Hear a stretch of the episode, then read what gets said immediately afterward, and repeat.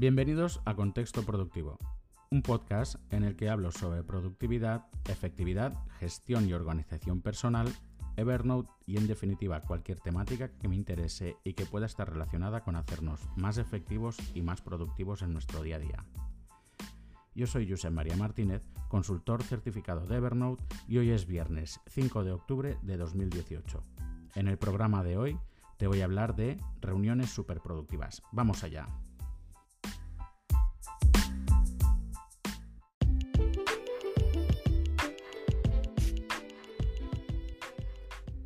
Imagina este escenario. Viernes 12.30 de la mañana.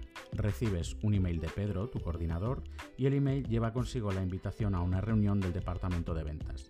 La reunión tendrá efecto el próximo lunes a las 9 y media de la mañana. En la convocatoria solicitan que cada comercial presente un informe de ventas del trimestre que acaba de finalizar. Este informe tendrá que incluir, entre otras cosas, la cifra de negocio conseguida en el trimestre.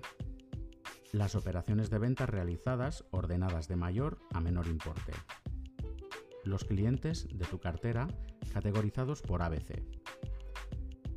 Las operaciones desestimadas ordenadas por importe en volumen descendente. Las operaciones rechazadas ordenadas por importe en volumen descendente. Los motivos por los que las operaciones han sido desestimadas o rechazadas.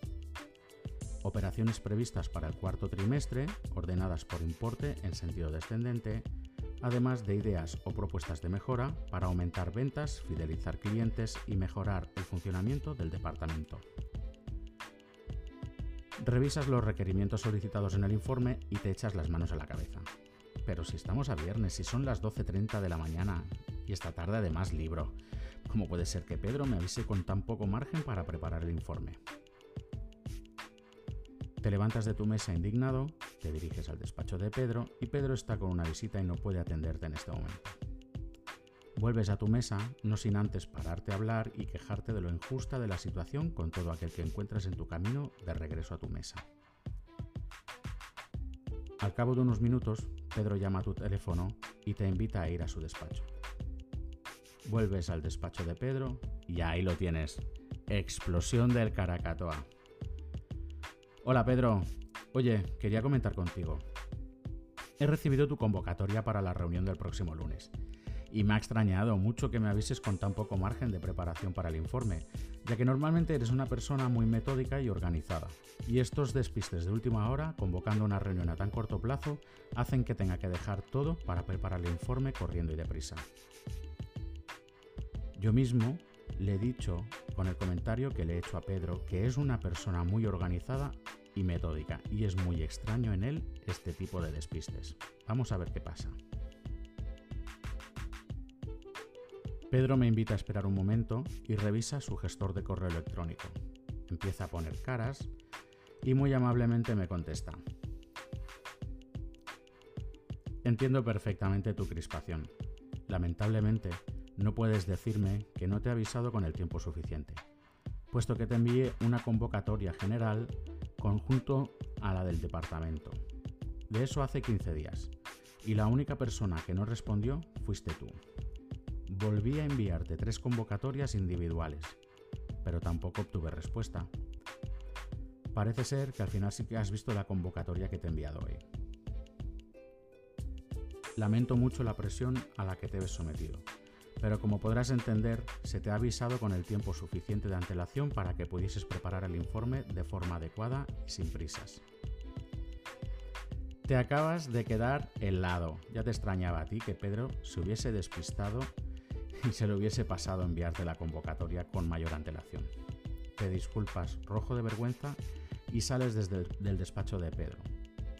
Tus temores más profundos se confirman cuando llegas a tu mesa y revisas tu gestor de correo. Efectivamente. Ahí tenías las cinco convocatorias de Pedro en tu bandeja de entrada, mezcladas junto a los otros 358 mensajes pendientes de leer. Te vuelves a repetir a ti mismo que esta situación no puede seguir así, que eres un desastre y que tienes que hacer algo por mejorar tu productividad y ser más efectivo. Si más no, tienes que empezar a llevar al correo al día. Acabas de quedar súper mal con Pedro, inclusive acusándole a él de no ser organizado cuando el problema lo tienes tú. Como sigas así, terminarás en la calle. Ya sabes lo que te toca, preparar el informe durante el fin de semana. Llamarás a tu pareja y a tu grupo de amigos y cancelarás tu asistencia a la barbacoa que, había prevista para el sábado. Y también tendrás que cancelar tu asistencia a la excursión que se había programado para el domingo con el fin de preparar el informe. Te maldices a ti mismo por tu mala gestión, no es la primera vez que te ocurre, y tu pareja se ha molestado bastante contigo. Fin de semana de informe. El sábado empieza fantásticamente bien. No te apetece un pimiento quedarte en casa el fin de semana trabajando en el informe, pero tienes que hacerlo debido a tu falta de organización. Muy a desgana, abres tu portátil y te pones manos a la obra. Mientras vas trabajando, vas recibiendo mensajes de WhatsApp enviados por tu grupo de amigos se lo están pasando fantásticamente, están preparando la barbacoa y tú en casa con el maldito informe. Decides silenciar el smartphone ya que por cada mensaje recibido te llevan los demonios por tu mala suerte.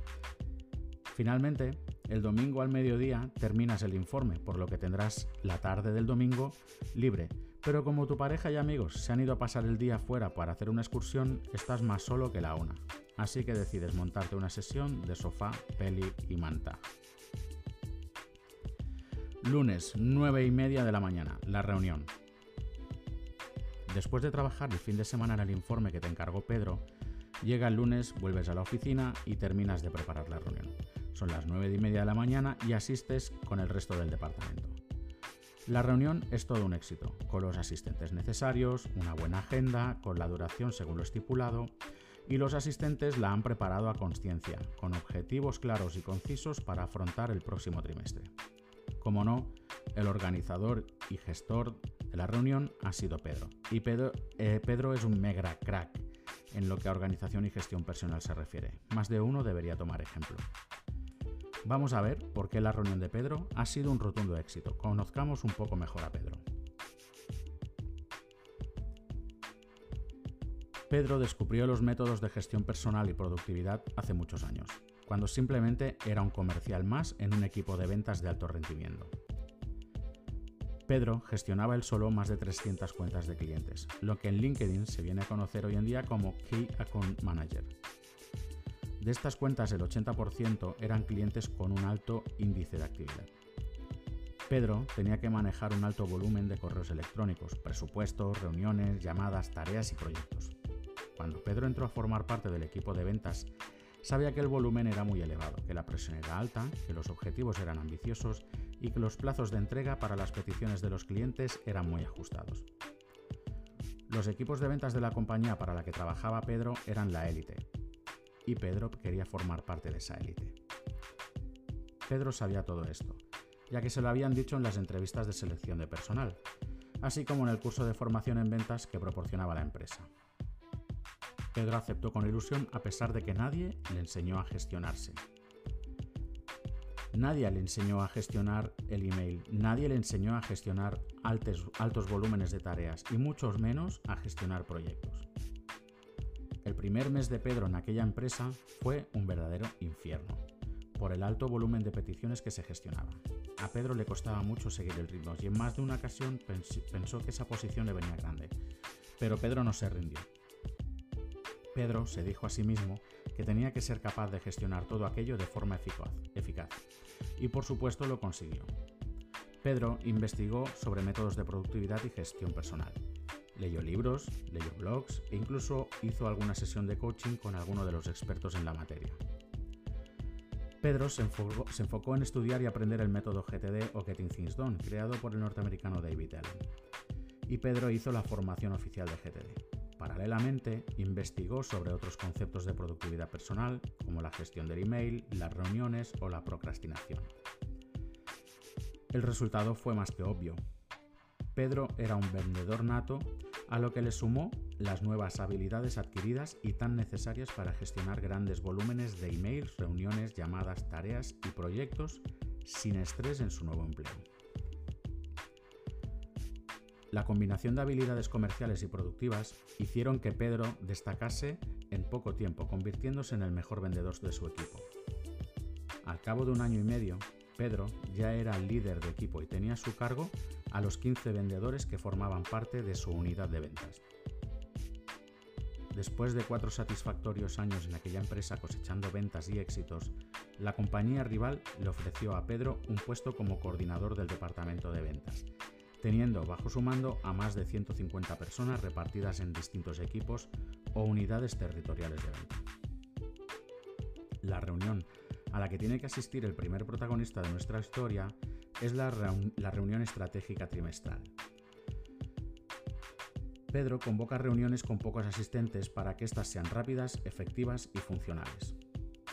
Además, Pedro prefiere varias reuniones cortas a, a una reunión extremadamente larga y agotadora. Las reuniones de Pedro tienen un aforo máximo de 20 personas, teniendo en cuenta el tamaño de su departamento.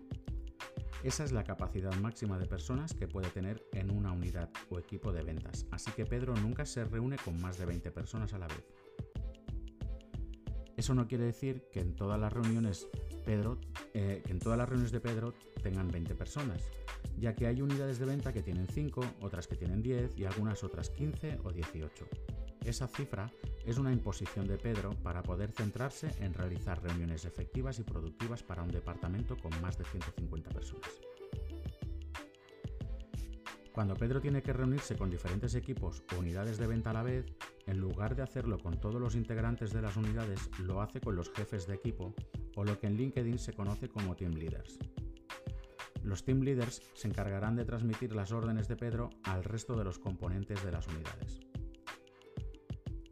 Para montar sus reuniones, Pedro sigue siempre estas estrategias. ¿Necesitamos la reunión? Miles de empresas sufren de un mal común, reunionitis crónica. Por cualquier cosa convocan una reunión. Pedro sigue una máxima bastante sencilla y más que coherente. Todas las reuniones tienen un coste económico importante en la organización. Una reunión de una hora a la que asisten 15 personas representa una duración de 15 horas para la organización, ya que los asistentes, mientras estén en la reunión, no estarán desempeñando sus funciones. Si además del coste temporal se estipula un coste de asistencia medio de 15 euros por persona, representa un coste de asistencia de 225 euros por hora. Pedro es consciente del coste temporal y económico que implican las reuniones, por lo que siempre, que hay que convocar una reunión evalúa a conciencia si esa reunión es necesaria y se puede evitar. En ocasiones una breve llamada telefónica a un team leader puede ser suficiente para reconducir desviaciones o aplicar mejoras y correcciones. El propósito lo es todo. En el caso de que una reunión sea estrictamente necesaria, tiene que tener un propósito detrás.